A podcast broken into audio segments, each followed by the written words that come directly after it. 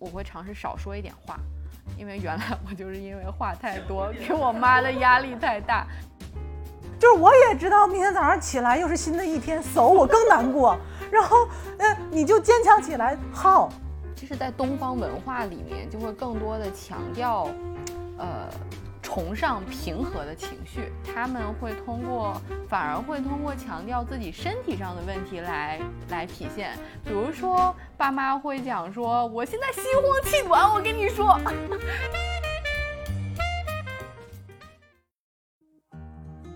这是一档嗑着瓜子儿讨论生老病死的播客节目，我们会尝试在轻松坦诚的对话中，讨论如何优雅坦然地应对从中年到老年的各种变化。无论是自己的还是父母的，今天这一期呢，我们是想聊一下，呃，更年期抑郁以及呃整个普遍的大家的抑郁情绪这个问这个话题。为什么想要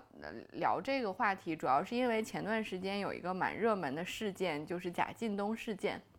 那这个事件其实，多数的呃文章博主啊等等的去剖析，都会讲说啊，要多对中老年人有一些关爱，他们有一些情感上的缺缺失。那他们真的是情感上的缺失吗？那除了所谓的情感的缺缺失之外，那具体来说，我们到底可以做些什么？或者我们身边的父母是不是经历过同样的困难，或者正经历同样的困难？我们能做些什么？我最开始就是。第一反应肯定就是不是个炒作嘛，然后第二个就是有一瞬间可能会觉得说，哎，这个大妈真的是就被骗了。但是后来静下心来想一想，也后面有更多后续的报道出来嘛，就是他的报道是一波一波的嘛，等再再一波深入报道出来，就发现哦，果不其然，这个阿姨其实。她年轻的时候婚姻很不顺利，嗯，然后包括她跟现任的老公，其实有很多的这种就是自己无法开解的心结，嗯。啊，然后所以她其实是处于一个我觉得是非正常心理状态下的，嗯，然后而且一直没有被关怀到，啊，她自己没有出口，也没有人去可以讲这个事情，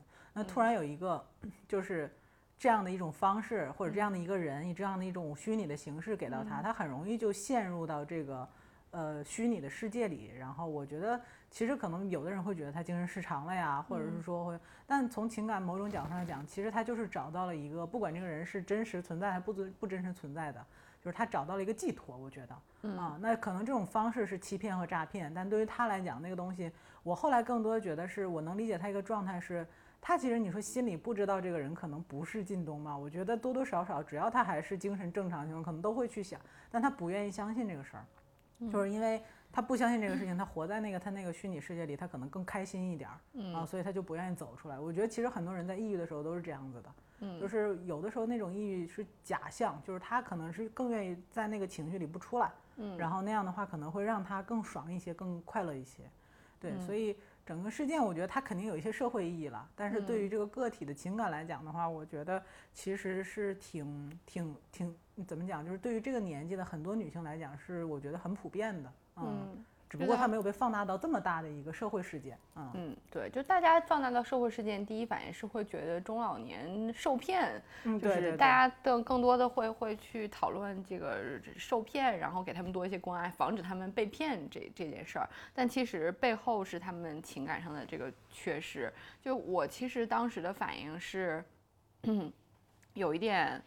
呃共情感。就是因为我多多少少知道，就女性其实有几个比较容易陷入抑郁的时期。第一个就是青春期，然后青春期抑郁就是你你因为身体发生很多变化，然后现在想起来，我们初中就有一个女生，她就是青春期的时候特别躁动，然后经常会有一些自我表现，嗯，然后呃。会有一些那种大家所谓的臆想，说他认为谁谁谁喜欢他，就是其实我发现这是一样的，就是他青春期的时候这个表现，其实现在想想是青春期的抑郁，青春期的一一种。精神上的一些变化，然后到了产后也是女性荷尔蒙变化的比较疯狂的一个阶段，然后所以这个时期也会有有所谓的抑郁，然后等到更年期，因为她荷尔蒙的变化，然后导致于她情感上会有很多的波动，所以其实我就会有点后怕，就是担心自己就是到了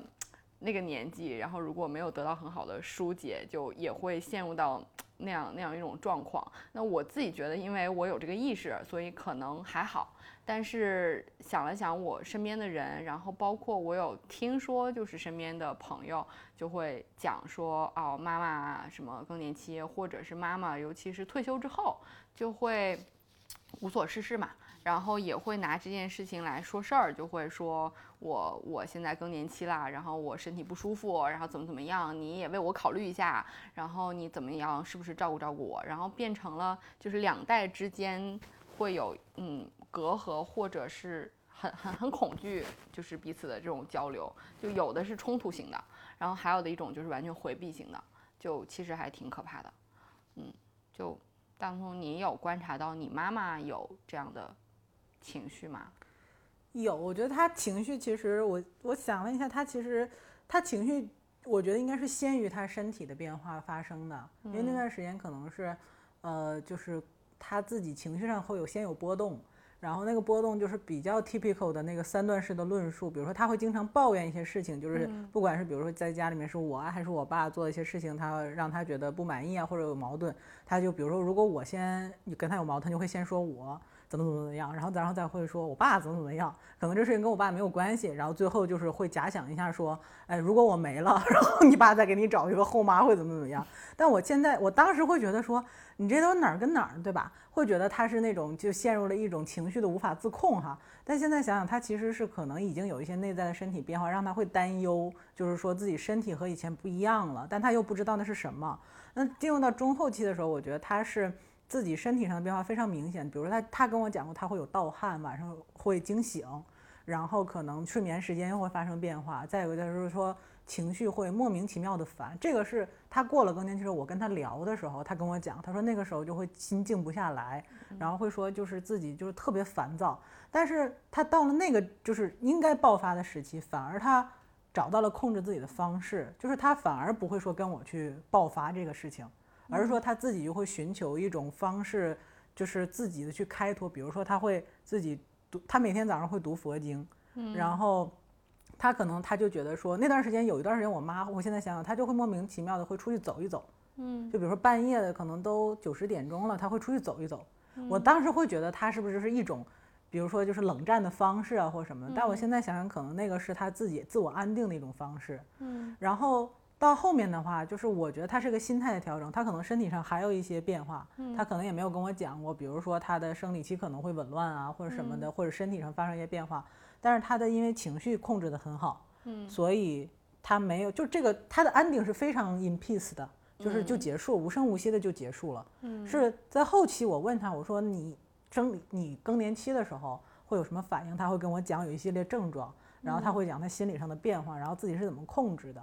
啊？然后我觉得就是所以对我来说，我看我妈妈这个更年期反而是前端还没有到更年期的时候，她会。比较紊乱，就是比较对，但是她整个后面的过程可能就是比较平静，包括那时候可能我也不在家住嘛，人都上大学嘛，然后包括后面工作也不是跟父母一起住，所以我的感觉直观感受是这样子的。然后我爸爸的更年期，我觉得他现在可能也是在安定的阶段，就是他的更年期是，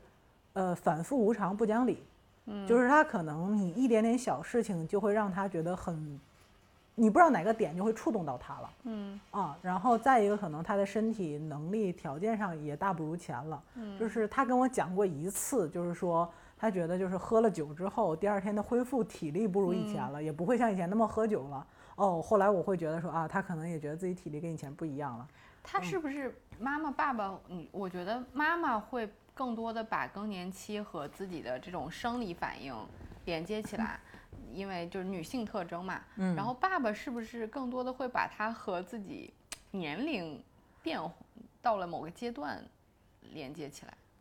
呃。这个我真的说不好，我不知道他是怎么想的。但是我觉得他也没有跟我讲说这是更年期造成的。就首先，我觉得我爸是根本不认可男性有更年期这个东西，他也不会提说我更年期了或怎么着的。嗯。但是呢，他确实是会有一些表象，表示出来说，哎，比如说从体能上不如以前了，嗯，然后记忆力上没有以前好了。他是，但是比如说从我们角度，我们可能会从这些就是特征上去推断他可能是更年期了，嗯。因为我觉得其实大家对男性更年期没有像对女性更年期这么关注，可能就是女性更年期，因为它有一些代表性的，比如说绝经这种，就是生命力上的这一个一个大环境。还有一个就是因为女性可能她因为激素导致的整个体就是体质啊，然后各方面会更大一些。嗯，对，所以可能大家一直在持续关注女性更年期这个事情。嗯，还有就是我觉得我妈有一个话跟我讲的，我觉得挺有道理的。她说。任何一个阶段都是你生命必经的一个阶段，嗯，就是你到了更年期，你有这些你就接受，就是这个事发生了，嗯，你也不要大惊小怪的去干，就是去怎么着了，嗯，然后他说就会肯定会过去的，因为就是可能比如说像你生产，嗯，然后像我们可能比如说就是到了一定年龄没有生育，多多少少身体上你作为女性会发生一些变化，比如说紊乱啊各方面会惊慌失措，有的时候会觉得说哎害怕我跟以前不一样了。但是这个可能就是人的一个自然的规律，啊，只不过你没有经历过啊，那所以可能对于他们来讲，更年期就是这样的一个状态。嗯，你妈就是因为自己找到了一个自己的那种方法嘛，就我还挺挺好奇她是怎么样 figure out 这种自己找到了一个平和的。那我首先觉得她不是一个特别会跟。怎么讲？就可能他前期跟人不停的冲突之后，比如他跟我和我爸不停的冲突之后，可能无果嘛。啊。然后呢，他可能会，我觉得其实有的时候你找一个方式也是机缘巧合，你会发现这个方式对你有用，然后你也愿意相信这个方式对你有帮助，所以你会用这种方式。还有一个，我觉得可能是他自己智慧也到了一定的程度，觉得说总是跟人这样去冲突没有意义。嗯。但是他自己确实有些情绪要去化解，就是。嗯，我觉得他可能也不是有意的去做这件事情的，但是他可能会觉得这样对他好受一些。嗯啊，我现在回想起来，就是那段时间，他基本上早上就是吃完，就是有时候甚至就不吃饭的时候，然后他可能就会在那儿读一会儿书，就这样的。然后读完了之后呢，他就该干嘛就干嘛。然后有些事儿，他就觉得，就他其实到现在为止，也不是说他情绪管理的很好，他还是会因为一些至亲的事情，对他情绪产生很大的波动和影响。嗯。嗯，但是就是我觉得是那段时期，比如说一些外界的事情，嗯，或者说他也分得清楚哪些事情是可以让他消化的，他就会慢慢就消化掉了，嗯，呃，我觉得可能是，嗯，如果再讲的再悬一点，我觉得可能他找到另外一个精神世界，就是他在那个里面，他就不需要受外界打扰，他也能。但是我是觉得他没有因为更年期这个事情特意的寻求什么，你就要特殊对待我，嗯，或者说就是。呃，我我就是更年期了，我就可以肆意妄为。他没有，他这个是很隐忍和控制的。嗯啊，但我觉得其实多数的妈妈，就或者说中国的妈妈，其实，呃，都是在到崩溃的那个时候，可能才会拿它来说事儿。就是情感上不是很成熟的父母才会这样子。多数的妈妈可能，我觉得都会选择了自己去消化、接受这个变化，而反而是这种自己内化而。内化不成功会导致一些问题的出现。你像我妈妈在更年期的时候，我现在想想，其实挺可怕的。就是她那个时候是把自己的情绪压抑掉的，她会平时你看不出来任何的迹象，她只有在和我发生冲突，呃，并且嗯，最后的结果不是那么令她满意的时候，会有一次巨大的爆发。然后跟你喊吗？还是什么？对，喊，然后但是喊完之后他会自责，他会陷入深深的愧疚，就是我为什么作为一个妈妈会这样子对你造成大的冲突的伤害，然后他会自责，然后我为什么会这样？他会陷入不断的这种自我反问的循环里面，然后就会就是不甚至把自己关在屋子里面一天。然后我是后来上学的时候才知道。呃，更年期抑郁有多可怕，也也是因为这个，我才会就很想要讨论这个话题，是因为我一个研究生的同学，他妈妈是更年期抑郁跳楼自杀的，嗯，然后后来我们学的时候，我才知道，就更年期的时候，他会陷入，他第一个反应就是自我否定，我为什么会这样？哎，我的生理结构变化了，然后我。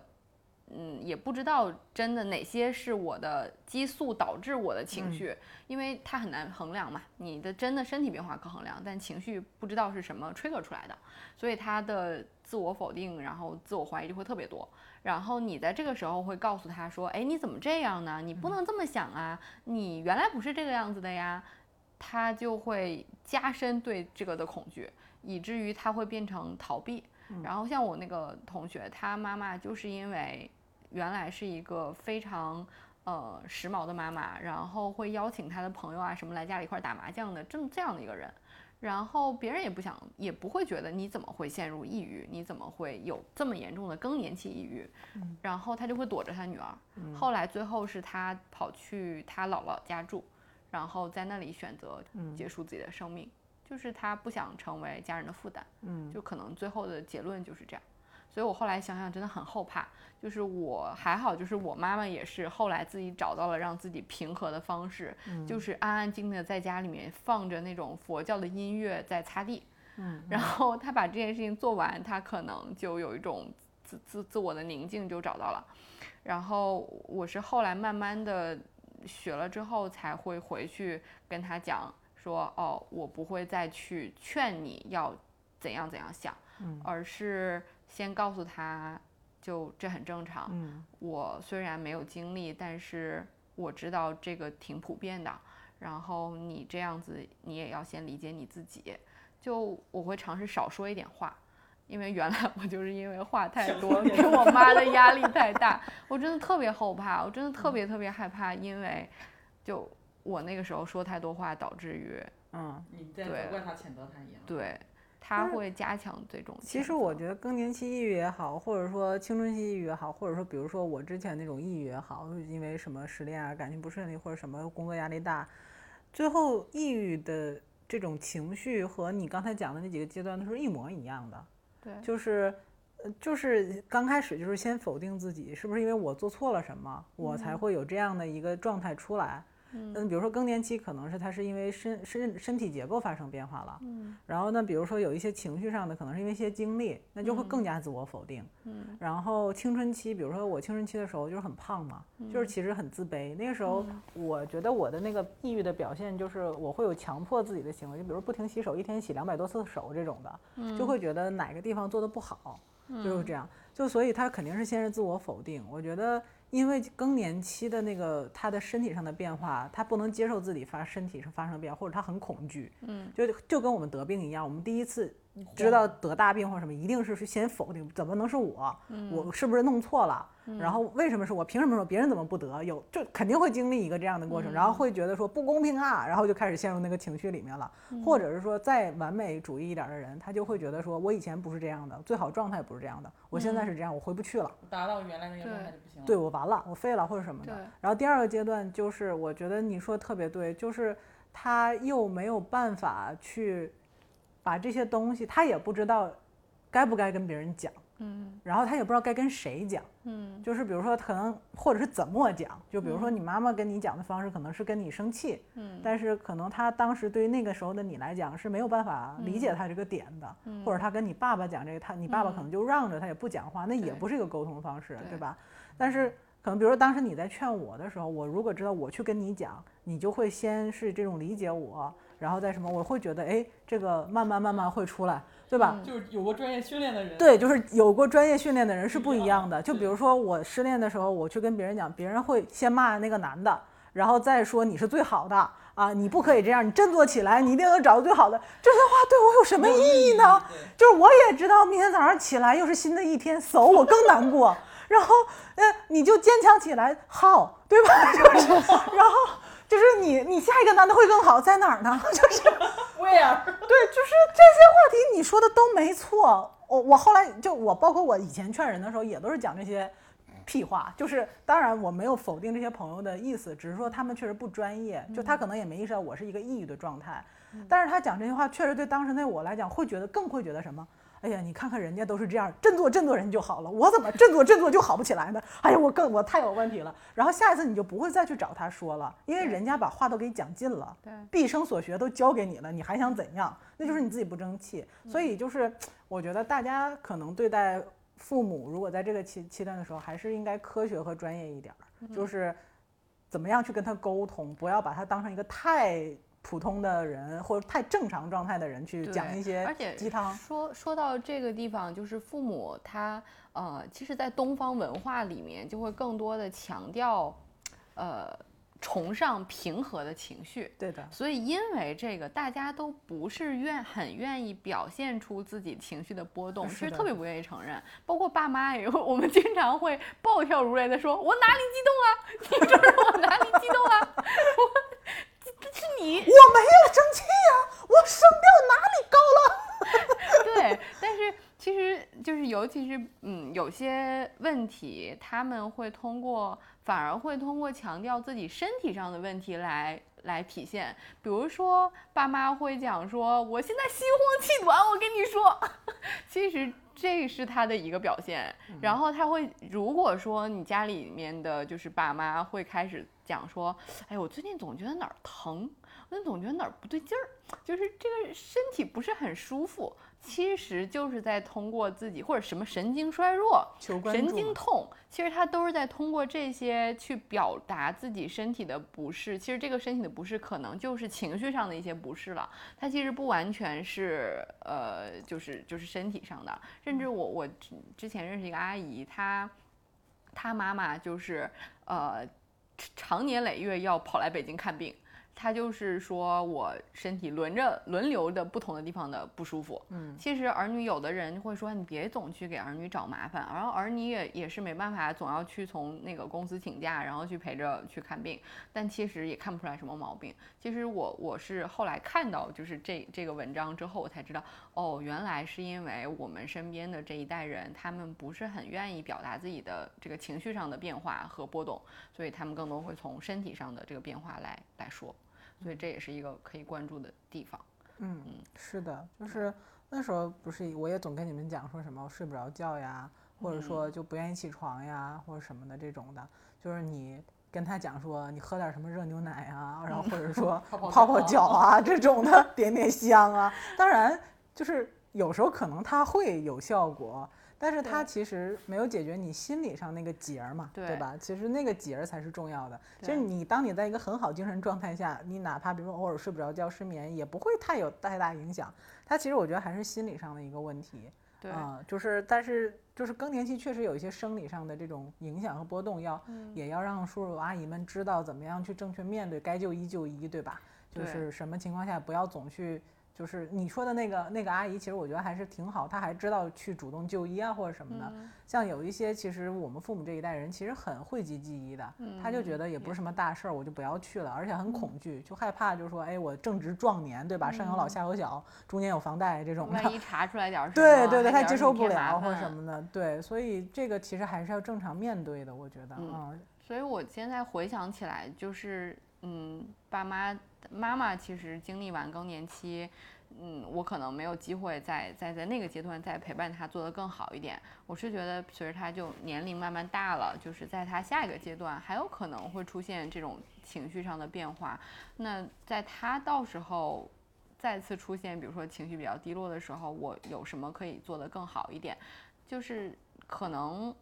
我要提前去准备一下，然后去预知到他可能遇到的一些困难，比如什么呃视觉上的变化，比如说开始戴老花镜啊，然后听力上甚至变化，我原来都没有意识到，我都没有意识到，哦，对对对，他到现在这个年纪，听力可能开始会退化了。我喊他的时候，我不要去抱怨，哎，你怎么没听见呀？而是。嗯嗯，你其实要耐心点，告诉他说：“妈妈，你现在要开始注意一点，比如说过马路的时候要小心一点，因为你现在的听力可能就是会随着年龄退化。”那其实我发现，你开始跟他去去去触碰这些话题的时候，他会跟你呃开放的交流，包括一些可能之前比较隐晦的话题，就是像失禁啊，嗯，然后就是这些方面的退化啊，其实都都会。嗯，有一些方法可以帮他。嗯，其实我觉得就是你说对，就是其实要跟父母多就这种问题多交流。一方面是关注他们，另外一方面，其实我觉得，呃，亚洲文化里很忌讳谈衰老、死这种问题。就是其实我们自己到了父母那个年龄，我们自己能不能面对，我都觉得是一个很大的问号。就是，就是其实人生都是必经阶段嘛，就是这样子的。嗯，所以就我觉得，就是让倩倩来给我们总结一下，就是如果说我们现在听众朋友里有比较年轻的朋友，父母还没有经历这一件或正在经历，有没有什么比较系统的方式啊？就比如说怎么跟父母去沟通啊？然后或者说怎么样去疏解、缓开导他们啊？当父母在这个年纪出现了爆发式的矛盾的时候，应该怎么样去处理一下？我们是不是可以先假定，就是我们七十多数的同龄人，其实父母都是刚刚经历完更年期，可能要进入到老年的这个阶段。那或者是呃经历完了，但是其实你回溯起来，你想想可以做得更好。其实有一些事情是可以弥补的，比如说其实更年期的时候。呃，会有一些生理上的变化，生理上的变化比较明显的一个就是心慌气短嘛，然后面面部会潮红，然后不停的出汗。那这些其实是有一些饮食改变，可以比如说少吃辛辣的，然后或者多喝水啊，这就其实是真的有效的。就是你给妈妈一些这样非常具体的可操作的，嗯，支持给到她，我觉得可能会让她觉得哦，我还没有那么奇怪。然后我也是被关注的，那很多感情，我觉得都是在这样子的一种小的交互里面会得到一些支持。就是人在心理上是需要一种叫 strength，就是你有一个强支撑的，这样支撑自己在这个世界上呃努力的生存下去。即使遇到很多困难，那这种呃所谓的支撑的 strength 越来越多越好。那你的支持，然后你的呃另一半的支持，然后儿女的支持等等，那这些会支持你，包括你自己对生命或者对这个世界的好奇心会支撑你。那这些越多，那你就会越健康。所以这可能是一个方面。然后另外一个方面就是我特别想说的，就是对于女性来说，到了更年期以及生完孩子，最大的一个问题就是失禁。嗯，就大家之前不太会拿出来讨论这个事情，但是其实它很严重。像我生完孩子之后，有跟我身边的同事去聊，我才发现，真的是有三分之一以上的人，女性生完孩子之后，一直都没有恢复，不敢跑跳，哦，然后呃不敢打喷嚏，就是非常小心。然后他们也不太清楚可以做康复，当然慢慢现在知道的越来越多了。嗯，然后你想想，妈妈到了更年期的时候，她本来生理上她就会越来越松，嗯，然后那个盆底肌，然后她又加上之前在生孩子之后，不像我们现在可能还知道去锻炼呀什么之类的，他们也没有做很好的康复，所以就真的会出现比较严重的这种失禁。然后我我就研究这个课题的时候发现。呃，网上有这种中老年的专门的护垫的用品，但是这个品类的购买力不是很好，因为就是大家都不知道有这么一个，就是父母不知道有这个解决方案，儿女不知道父母有这个问题，嗯嗯嗯，于是就是真的既有意识购买又有购买能力的中老年女性就非常少，嗯。啊，但其实它是非常必要的。后来我发现它有一个广告，就是它针对的一个场景是中老年广场舞，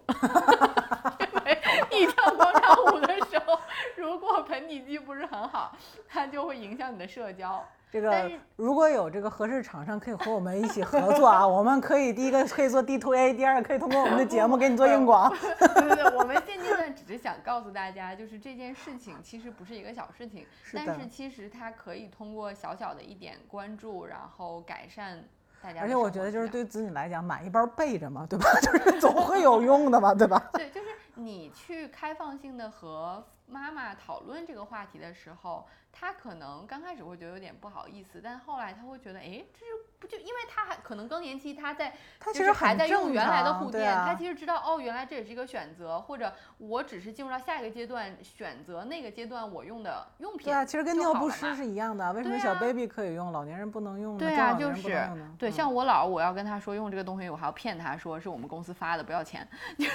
这个是一个非常好的方式啊。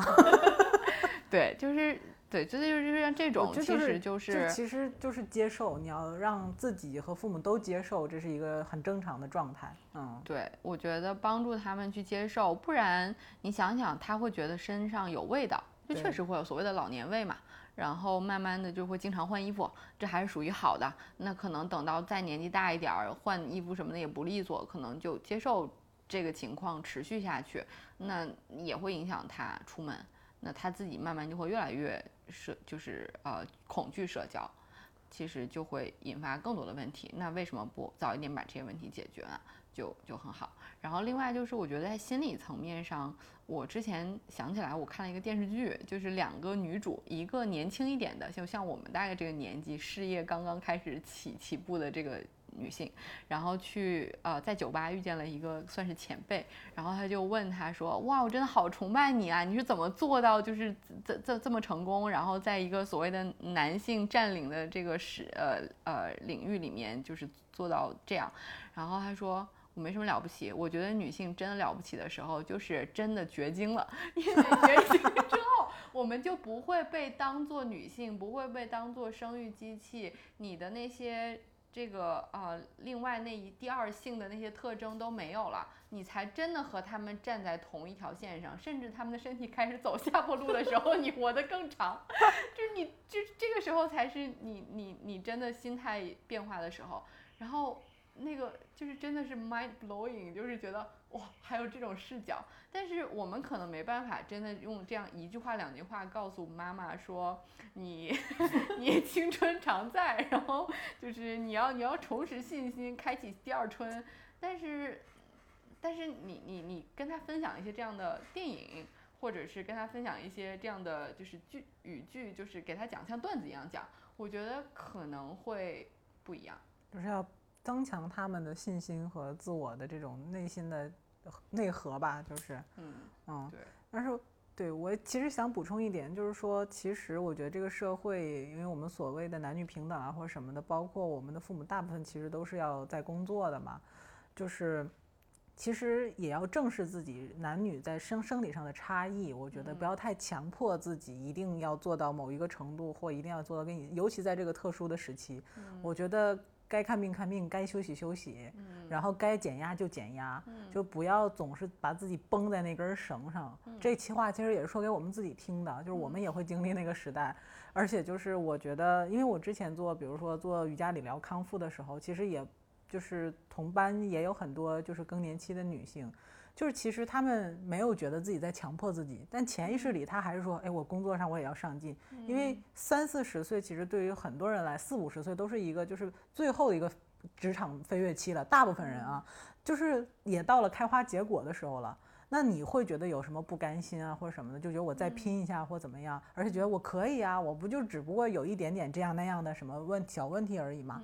那其实我觉得要正视自己身体上出现的各种的，它其实在提醒你，你需要休息，需要正视自己，就是在这个时期。这就好像你青春期就是长痘，你就不能挤一样。你现在就是绝经了，你内分泌就是不正常了，你就是紊乱了，你需要，而且你的神经是特别敏感的，你就不要再去从事大量的这种脑力啊、体力这种活动，给自己再加码了，就要调节一下。对，我觉得这个也挺重要，包括家人也要支持。就是比如说，我妈以前可能确实就这也干那也干，我现在能分担一点，其实还是可以分担一点的。我觉得那个不，你分担了一下，是一个她体力上被释放，另外让她心理上也有安慰和慰藉嘛。嗯，对，我觉得就是大红松说的这一点，就是接纳嘛，就是接纳我现在的现状。对的，它不代表说我会用一些偏见来要求我的行为，而是正视我目前的状态。我觉得我产后特别明显的是，我一开始就是否定，就是我怎么成了这样？就是体重的变化，然后身形的变化是最明显的。